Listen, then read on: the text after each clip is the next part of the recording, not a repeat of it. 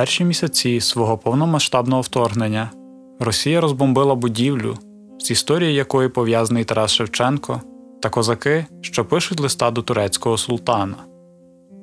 Мене звати Назарій Заноз, я автор та ведучий подкасту Історія з вікна. І в цьому епізоді ми відправляємося до Чернігова, аби поговорити про будівлю бібліотеки для юнацтва, з якої, завдяки працівницям та небайдужим міщанам, вдалося врятувати більшість книжок.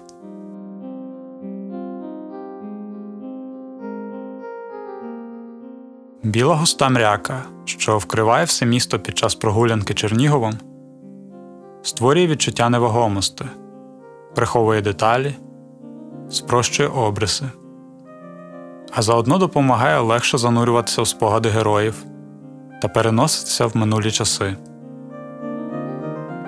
Оскільки активні бойові дії не ведуться тут після відступу російських військ навесні, місто має змогу поступово приводити все до ладу.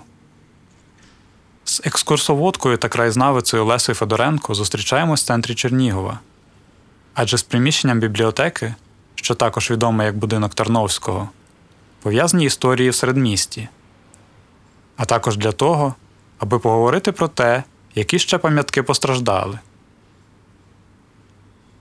Пані Леся намагається знайти сліди від обстрілів на фасаді Катерининської церкви, котрі виднілися ще нещодавно. Проте, схоже, їх вже забілили. Вже трохи далі, на валу, що зостався від замку, вона вказує мені на сліди від обстрілів на пішохідній доріжці. Там теж за рвом стояли наші, ну там не танки були, а САУ. І вони стріляли, по ним стріляли, вал був перекритий. Сюди не можна було пройти і прилетіла градина прямо на подвір'я художнього музею. Вона там стирчала, ну потім її забрали. І ще одна градина біля Спасо-Преображенського собору. Ушкодження, по суті, справи всіх пам'яток тут є. Ну, але дуже пощастило, що вони мінімальні. Там, мабуть, якщо брати дитинець, то найбільше постраждав художній музей. Бо таке це, це ж ще клінкерна цегла. Вона дуже потужна. Тобто, якщо б не ця міцна цегла, то була б тут яма. Ну і там частина стіни ушкоджена і повилітали вікна. А так, в принципі, і у підвалах художнього музею, в підвалах історичного музею були бомбосховища. Причому бомбосховища не тільки для працівників, а там реально родини, які тут поряд жили, то вони прибігали і жили прямо тобто, довгий час. Да, да, вони не просто ховалися, вони просто жили там. Ну, інтенсивність обстрілів на кінець лютого, початок березня просто була ну шалена. Неможливо було просто вийти на подвір'я. Тобто бомбосховище, нібито відбій тривоги, ти виходиш попити чай, ставиш чайник і знову тривога. І тут же справа не тільки в тому, що працювала артилерія, ну що в принципі страшно для міста, набагато страшніше ніж ракетні обстріли, а бомбування з літака. Постраждали в основному околиці, натомість середмістя куди менше. Пані Леся зауважує, що російська облога дуже нагадувала всі ті десятки інших нападів, котрі пережило місто в попередніх століттях. Сам по собі Чернігів він пережив за тисячолітню історію так літописно доведених 30 облог. Там, можливо, їх було більше. Але ось так от літописно їх було саме стільки. Майже всі він пережив. Ну там ясно, що монголо-татарське нашестя далося дуже складно. І ось всі такі величезні облоги, вони абсолютно були ідентичні з тим, що відбувалося у лютому березні 22-го року. Тобто погоріли околиці, як це було і тисячі років. А центр, центральна частина міста вціліла, хоча ну так само їй дісталося, але ж е, вона залишилась цілою. Причому заходи ворога були абсолютно такі самі, як, ну, наприклад, заходили монголо-татари. Ті самі шляхи. Тобто історія вона дуже так повторюється. Василь Васильович Тарновський молодший, український громадський діяч та меценат 19 століття. Ще в студентські роки він зайнявся колекціонуванням історичних та мистецьких артефактів, пов'язаних переважно із територією лівобережжя. Невдовзі він уже був власником чималої колекції, котра разом із предметами, що раніше зібрав його батько та інші родичі, вже не вміщалася в родинному маєтку Тарновських в Качанівці. За кілька років до смерті він склав заповіт із побажанням передати свою колекцію до Чернігова, аби вона була доступною для загального огляду. Місцем розташування майбутнього музею Тарновський бачив будинок полкової канцелярії, що слугував тоді архівом, білу ошатну барокову будівлю із багатим декоруванням фасаду. Проте за неї правили надто багато, тож довелося пристати на дешевший варіант куди далі від середмістя. Туди добираємося на таксі за кілька хвилин. Всередину та на територію будинку зайти неможливо, бо прохід перекритий. Будівля видається водночас чималою через високі стрільчасті вікна, та невеликою, бо вона одноповерхова, а поруч немає інших будинків, тож вона губиться на тлі відкритого простору. Дуже шумно через звуки автівок, що проїжджають повз. Пані Леся розповідає про історію будинку Тарновського та чому в різних джерелах трапляється різне його датування. Якщо а, ти почитаєш про цю будівлю, там будеш просто листати який-небудь там інтернет або який довідник, ти то можеш зіткнутися з двома проблемами. По-перше, десь дві-три назви її і датування різниця. Ну, головні назви це може бути будинок Тарновського. Це може бути бібліотека юнацтва, Е, це в принципі її така остання функція перед е, руйнуванням. І це може бути музей старожитностей. Знову таки, все правильно, все вірно. А чому датування так різниця? Тобто є датування кінець 19 століття, а є датування початок 20 століття. І знову таки вірно. Справа в тому. Що ця будівля, коли ось якраз розглядали про те, щоб передати колекцію Тарновського, вона належала сирітському будинку. Тобто тут були класи ремісничної школи для сиріт. А справа в тому, що весь центральний парк, вся ця територія, це територія архієрейської садиби. Тобто там був будинок архієреї, це власне була ця садиба, ці всі красиві, навіть зараз трохи захащені, якісь там пруди, яри. Це якраз залишки того прекрасного парку який належав архієрею. І ось тримати на території там архієрейської садиби такого роду ось сирицькі будинки або там будинки для збіднілих і таке інше. Це в принципі була ну така гарна, знаєш, християнська традиція. Це так красивенько.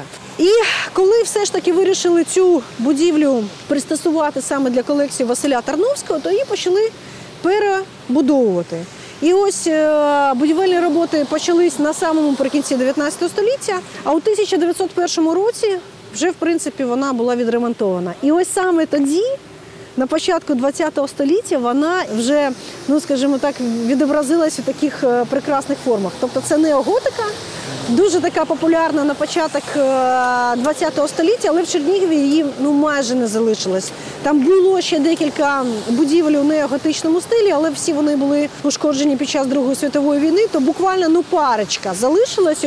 Зокрема, якраз будівля така прянична, дуже красива. Ось бібліотеки. І не дивлячись на те, що по суті справи це околиця міста зараз. А на той момент у 19 столітті, початку 20 століття, ну це взагалі вже все, кінець міста. Тобто там далі село Бобровиця, а Бобровиця зараз у нас це частина міста. А тоді це було окреме село, і ось на околиці знаходився цей сирітський будинок. Але не дивлячись на те, ну дуже часто там просять туристи, покажіть нам оцей прянічний домик. І ми ось їдемо сюди, просто його дивитись, тому що це реально дуже красива споруда. Отже, два зали та вістибюль були пристосовані для того, щоб розміщувати музейну експозицію. Причому є фотографії початку ХХ століття, як е, ці колекції там розміщені, і ну, там просто капець, знаєш, дуже кущенька. Ну, тобто навіть така величезна будівля, але вона не вміщала ось цю величезну колекцію Василя Тарновського. Колекція Тарновського справді була чималою. Багато експонатів з докняжої доби, ще більше із Києво-Руської.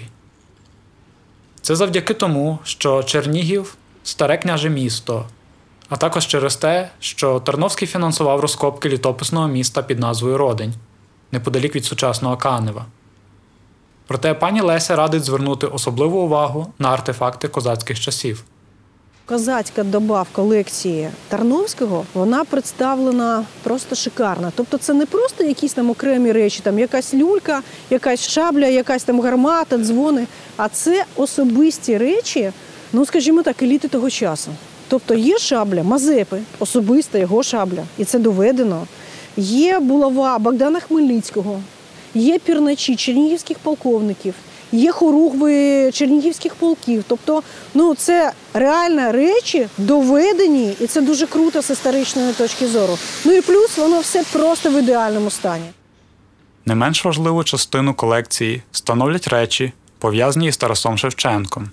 Причому деякі з них були отримані безпосередньо від нього самого. Е, дуже значна частина була присвячена Шевченка, тому що це такі були родинні зв'язки, дружба батька. Ну і власне ще малим Василь Васильович молодший з Шевченка був знайомий. І там є така цікава життєва історія, ну яка реально там зберіглася до нас. Це коли Шевченка вже після заслання. Приїхав до старшого, до батька, до свого друга Василя Тарновського в Качанівку, але його не застав а був е, на місці Василь Васильович молодший. Ну і вони, знаєш, такий казус, вони не впізнали один одного, бо Шевченко після заслання дуже змінився зовнішньо. А той вже ж від малого хлопця вже ж перетворився у дорослу людину. Ну, але ж там порозмовляли, і Шевченко каже, що ну, мета приїзду це попросити гроші в борг. Бо після заслання грошей не було. У нього там були величезні плани якось далі продовжувати свою кар'єру. Що по типу, ось я дочекаюсь батька, а батька кудись там поїхав. На що Василь Васильович молодший каже так: давай без усілякого боргу. Тобто я викупаю твою колекцію там картин, якихось книжок, автографів і просто їх викупає все. Шевченко погодився. І ось таким чином така величезна колекція, ну майже тисяча примірників, вона залишається у Василя Тарновського, а потім передана до музею. В середовищі Тарновських оберталося багато тогочасних митців. Знайомство із одним із них, а також наявність розкішної колекції старожитностей спричинилося до появи дуже відомої картини. До речі, самого Тарновського можна побачити на картині Іллі Репіна. Родинна ось ця резиденція, садиба Тарновських е, Качанівка, де гостював Шевченка, це взагалі був такий клайндайк. Там гостювала вся інтелігенція того часу, всі товаришували. Ну, по суті, знову таки українська еліта. І ось якраз Рєпін достатньо часто там бував, і тоді у нього була задумка написати ось цю знамениту картину Запорожці пишуть листа турецькому султану. І майже всі особи, які зображені на картині, це ну якісь такі знайомі Рєпіна особи. А якраз елементи козацького одягу це колекція Тарновського, там кісет, шаблі, все, що зображено на картині. Це якраз зараз у нас знаходиться в експозиції музею. Ось там можна побачити в одному з козаків і самого Тарновського. Він дуже легко пізнається. Музей за час свого існування мав багатьох директорів. Проте особливу роль в його історії відіграв Іван Рашевський. Рашевський не тільки відомий як громадський діяч, а він ще й дуже відомий і дуже крутий художник. Власне, щодо його художника, я теж не знаю, але це документально не підтверджено. Але є така легенда, я зустрічала її в декількох е, виданнях про те, що нібито у Гітлера був особистий список художників, чиї картини, чиї роботи треба було одразу вилучати, як місто окуповувалось. І от нібито Рашевський він входив у цей список. Десь косвіно є тому підтвердження, що після війни майже не залишилося картин його. А у нього, знаєш, ну така спадщина величезна. Там більше півсотні картин, пів, півтисячі картин це точно. А в ітогі у нас там пару десятків картин у трьох музеях Чернігова, і ось це власне все, що залишилось. Так ось Рашевський став директором музею, ну скажімо так, в такі буремні роки. З 1912 року до своєї смерті 1921 року. Ну тобто, це ж роки революції, це роки громадянської війни. І там багатьом музеям е, українським не пощастило. Да, ну і треба сказати, що коли музей сам по собі почав існувати з 1902 року, то він називався Український ні, музей українських старожитностей. Це дуже круто на початку ХХ століття, щоб в назві музею звучало там не малоросійські, ні там якихось там просто древності, да? а саме українські старожитності. Так ось, Рашевський починає бути директором з 1912 року. Ну, він мав до Чернігова пряме відносини, вони тут жили якийсь е, час. Е, Він е, навчався в Чернігівській гімназії, потім там ще декілька освіт отримав. Одна з них юридична в Київському університеті, одна в Петербурзі він навчався в художній академії на відділенні живопису, але під час навчання там взагалі там біографи не знають, що сталося. Але він вчився добре, все було гаразд, але кидає навчання і переїжджає в Чернігів. І ось тут його обирають е, членом губернського земства і міровим суддєю. Ну, тобто, в принципі, такий собі, знаєш, нормальний чиновник. Цікаво, що про нього ще одна така дуже відома громадська діячка Софія Русова писала, що типу Рашевський такий унікальний, що тільки- тільки він може у губернатора вибити запрошення та гроші на влаштування там вистав або якихось концертів, причому українських. На кінець свого проживання Рашевський жив разом зі сторожем в приміщенні бібліотеки. Він помер в Чернігові, і ось тут, трошки подалі, існувала Вознесенська церква, і при церкві був Вознесенський цвинтар. Нічого не зберіглося, вони були зруйновані у, під час Другої світової війни, і просто ці завали розібрали після війни і зруйнували кладовища. Тому от бачиш навіть могили Рашевського. Ми не знаємо. Хоча Рашевський неймовірно крутий художник.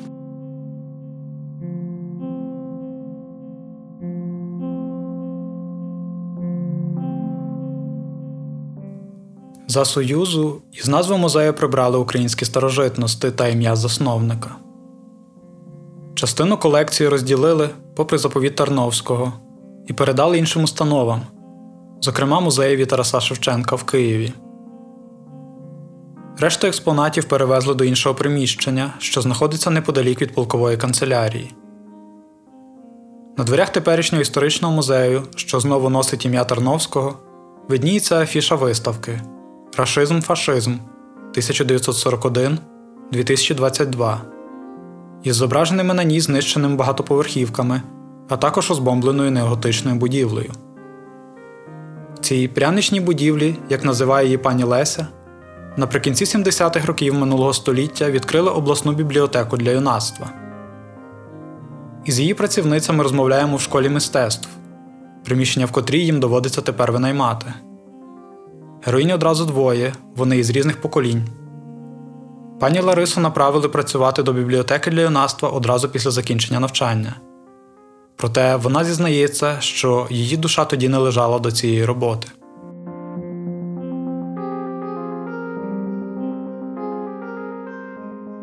Але я не жалію, що я стала бібліотекарем. Тому що, аби я не була бібліотекарем, то я би, може би, свої здібності якісь би там не розкрила так. До речі, закінчила дитячий факультет бібліотечний. І коли приїхала в наше управління культури, у нас була тоді бібліотека зараз, ну вона без імені, але тоді вона була бібліотека імені Островського дитяча. І мене тоді хотіли з управління культури направити на роботу саме туди. Але чомусь так теж знову доля зложилася, що мене забрали в цю бібліотеку. Натомість пані Тетяна свідомо перейшла працювати до бібліотеки із іншої сфери. Я потрапила в цю бібліотеку ще коли навчалася сама у школі. Потім, коли я навчалася в університеті, я також відвідувала цю бібліотеку, тому що в ній тільки в ній можна було знайти ту літературу художню, якої більше ніде не було. Що це за література така була? От ми, наприклад, готувалися до колоквіумів, я історик, і е, тільки в обласній е, бібліотеці для юнацтва можна було знайти, ось як зараз пам'ятаю, Іосиф і його брати. Таку книгу я брала колись два тома. Потім навіть собі купила, вона мені дуже сподобалась. І ну, я багато чого брала. Ну і тепер я тут працюю. Я як педагог, як історик, можу себе тут реалізувати. Всі свої надбання, які я отримала і навчаючись в університеті, і працюючи педагогом, я можу реалізувати, приводячи дітей е, до книги. Ті ж заходи, які ми проводимо. Я знаю різні ігри, методику проведення цих ігор. Ми робимо різні поробки, квести організовуємо. Це все дуже важливо. Бомбардування будинку Тарновського застало містян зненацька. Пані Леся розповідає про те, що відбулося. Це все проіснувало до березня 2022 року, а саме до 11 березня. Вночі сталося бомбардування з літака. Бомбили оцю територію стадіона і ось потрапила бібліотека. Наскільки ну, зараз кажуть, було скидано та три фугасні бомби вагою півтони. Тобто півтори тонни разом виходить так. Ну і ось вона дуже сильно постраждала. Постраждала настільки, що нібито здається, що фасад вцілів, але ж ти сам бачив, що воно все у таких дуже серйозних е, тріщинах. Але коли ось ця бомбардировка була здійснена, справа в тому, що 11 березня було холодно, але не було снігу. В принципі, перші ці фотографії, які ми побачили, це ось ці зруйновані стрільчаті вікна, ну неоготичні. І прям книжки вони на полицях, і вони так от просто просто висипаються. Треба надати належно, що ну не було якогось такого мародьорства. Тобто люди приходили, дивилися, але так ну знаєш, нічого не чіпали. Але виходить так, що постраждала ну реальна будівля, пам'ятка архітектури там кінця 19-го, початку 20-го століття, і це так ну символічно, да, що Росія знищує українську культуру. Ну тим більше, що ну взагалі ж е, безобідна ж можна сказати, будівля там бібліотека для юнацтва. Ну капець такий.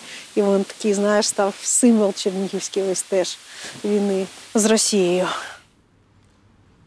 Під час нашої розмови із Лесою Федоренко біля будинку Тарновського стояла техніка. Почалися консерваційні роботи. Стрілчасті вікна зі сторони дороги завішані чорною плівкою, а ремонтники займалися дахом. Пані Леся зауважила, що все це вартувало зробити ще в сухий період. Точної інформації щодо того, як відбуватиметься відбудова, немає. Тож пані Леся поділилася тим, що їй відомо відносно цієї теми.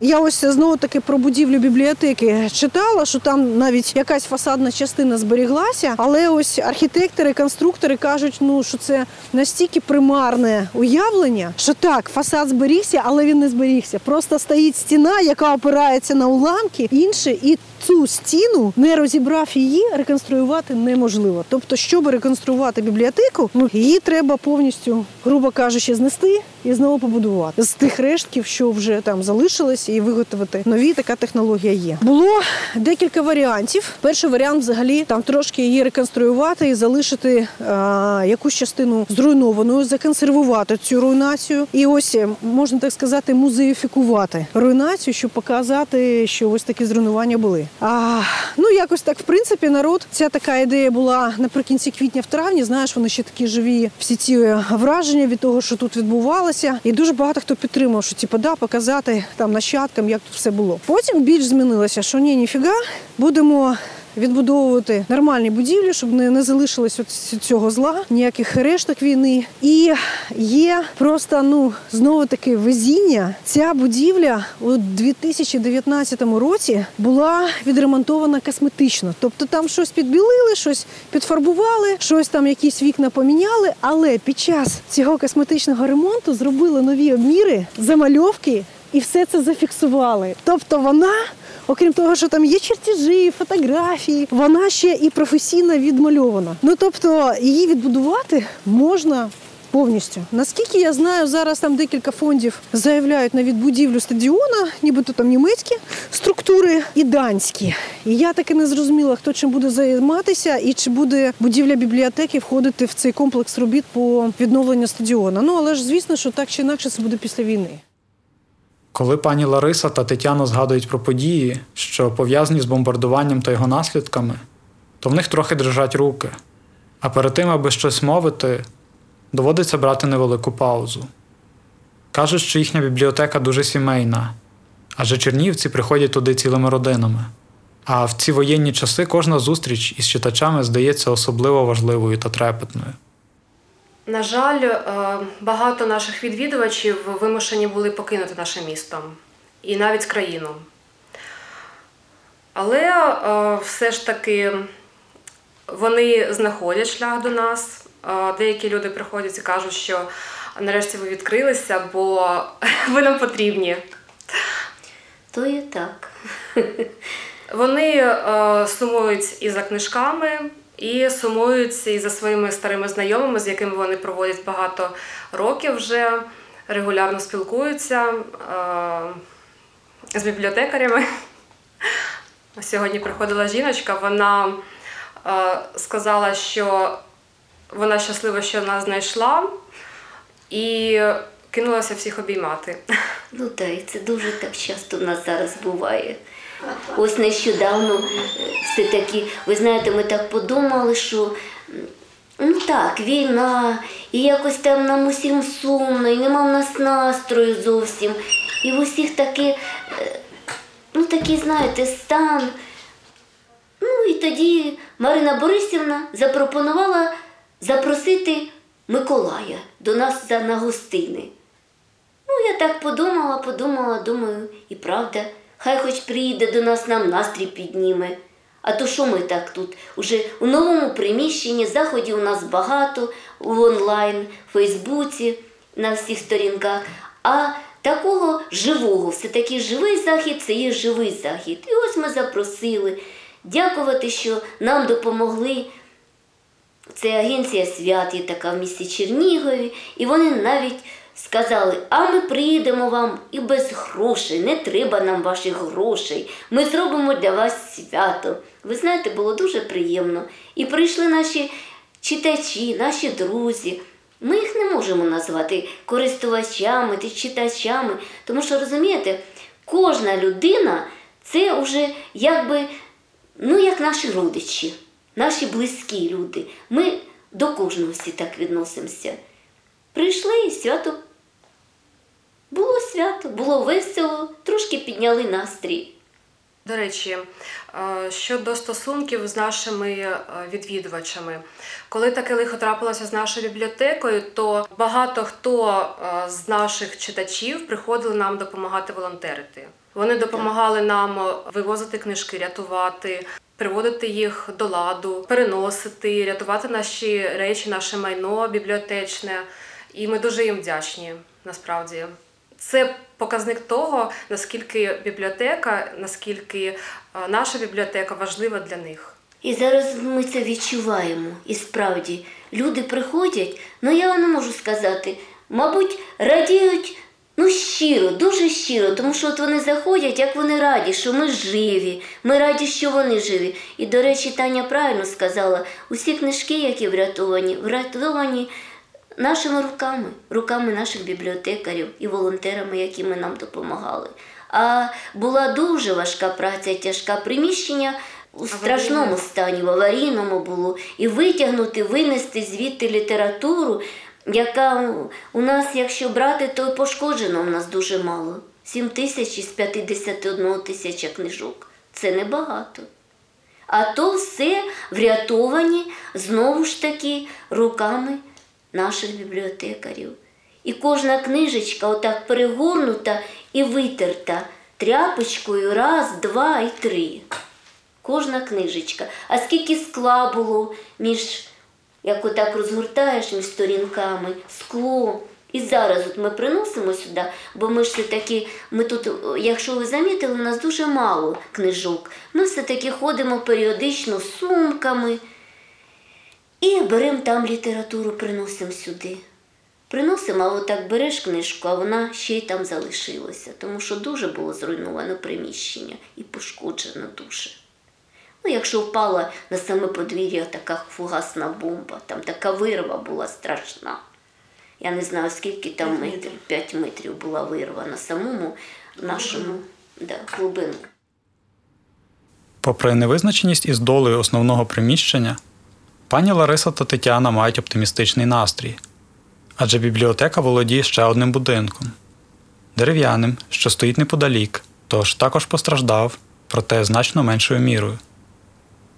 Це пам'ятка в стилі модерн із прекрасними різьбленими дерев'яними деталями. Всі врятовані книжки бібліотекарки перенесли туди. Саме на швидку відбудову цього приміщення вони плекають свої сподівання. Проте, аби вони швидше змогли повернутися туди, їм потрібна допомога. Е, Так, у нас є е, друге приміщення нашої бібліотеки. Воно знаходиться через дорогу. Воно значно менше постраждало від бомбардування. Нам вже поставили нові вікна. Волонтери зібрали нам е, на нові двері. Поставили вже велике їм спасибі. Е, Всі книжки, які ми врятували, ми перенесли саме у дерев'яну спору- споруду. Вона, до речі, також є пам'яткою архітектури, дуже гарна. Влітку ми маємо надію повернутися туди, в наш е, рідний дім, і вже почати життя заново у новому будинку. А є сподівання, що ремонт буде зроблений до того часу? Так, є. Він вже ведеться. Він ведеться із літа. Була вм'ятина в стіні, пошкоджена покрівля вибухом і осколками. Це виправлено. Е, Ми маємо надію, що колись відбудеться реставрація цієї будівлі фахівцями вже дерев'яної будівлі. Так там е, ми будемо почувати себе комфортно. У нас будуть всі умови для того, щоб з радістю е, продовжувати обслуговувати наших відвідувачів. Е, Щодо кам'яної, то там набагато все складніше і багато чого багато що залежить не від нас. Попри всі ці обставини, працівниці бібліотеки самі волонтери для українського війська. Зараз у нашому театрі молодіжному плетуть сітку. Там потрібно кожного дня ця допомога, тому що там сітки замовляються, замовляються, замовляються. Але коли ми останнього разу були там і нам сказали, ну що, колеги, давайте будемо сьогодні в нас замовлення для наших, для чернігівців, які обороняють Бахмут. Вони замовили багато сіток. Ми постійно збираємо із чого плести ці сітки. У нас така акція проходить, постійно збираємо матеріал лепетіння сіток, зараз же білий матеріал потрібний. Потім у нас були такі теплі обійми, була акція. Ми збирали для воїнів, для наших носки теплі, збирали тканини для того, щоб їм шили там е, білизну, ну що там треба. Так що ми постійно стараємося вкладувати щось своє, ну як можемо. Постійно приймаємо участь у цьому всьому. Сподіваємося, що таким чином ми допоможемо. Особливо, ви знаєте, коли ми останній раз плели і нам сказали, що це для наших, ну, які обороняли нас, коли ми були оце в облозі. Дякуючи їм, наш Чернігів вистояв. І до нас не прийшли орки у місто Чернігів. Дякуючи їм. Невідомо, що було б з кожним із нас, якби росіяни прорвалися в наше місто. Так, але наші, наші воїни нас врятували. Тому плетіння сіток і збирання якихось там, знаєте, носки, там хто вміє в'язати, то приносить в'язані. Ну, це така мізерна доля допомоги. Але все рівно у них вкладається наше тепло, тепло нашої душі. Будинок Тарновського є важливою частиною як історії міста, так і приватних історій людей, що причетні до бібліотеки. Пані Леся зауважує, що перед повномасштабним вторгненням Чернігів став популярною точкою серед туристів. Важливо, аби коли це зацікавлення відновиться після перемоги, серед важливих місць, котрі показуватиме пані Леся Охочин, був і будинок Тарновського. І люди не лише оглядали його ззовні, а й навідувалися досередини почитати книжки та взяти участь у заходах бібліотеки. Відверто кажучи, я не знаю, чи входить вона в реєстр національних пам'яток, ну, значення національного, місцевого точно. Тобто це пам'ятка архітектури. І для мене, як для історика, це дуже важливо, щоб ці пам'ятки архітектури зберігалися. І цікаво, що будівля пережила часи Першої світової війни, Другої світової війни, але не пережила фашистів з Росії. Ну і сам по собі будинок в неоготичному стилі він неймовірно красивий. Він дуже тут е, прям так е, різниця на фоні ну такої більш е, сірої радянської архітектури, типової архітектури. А він не типовий. І це дуже дуже круто. І тому, в принципі, я ну дуже волію, щоб ця будівля була відбудована. Ну і плюс, все ж таки, це будівля першого реального музею. Музею на основі колекції мецената. Знаєш, така Плюс сама по собі назва, що це музей українських старожитностей, така українська ідентифікація. Це знову таки музей, ну як данина існування української еліти початку ХХ століття, яка опікувалася культурою, яка опікувалася історією. І це дуже круто.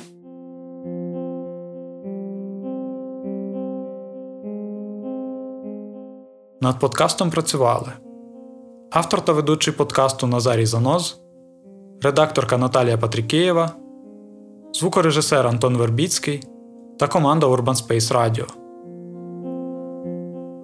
Другий сезон подкасту Історія з вікна створено за фінансової підтримки Європейського Союзу і Федерального міністерства економічного співробітництва та розвитку Німеччини БМЦ.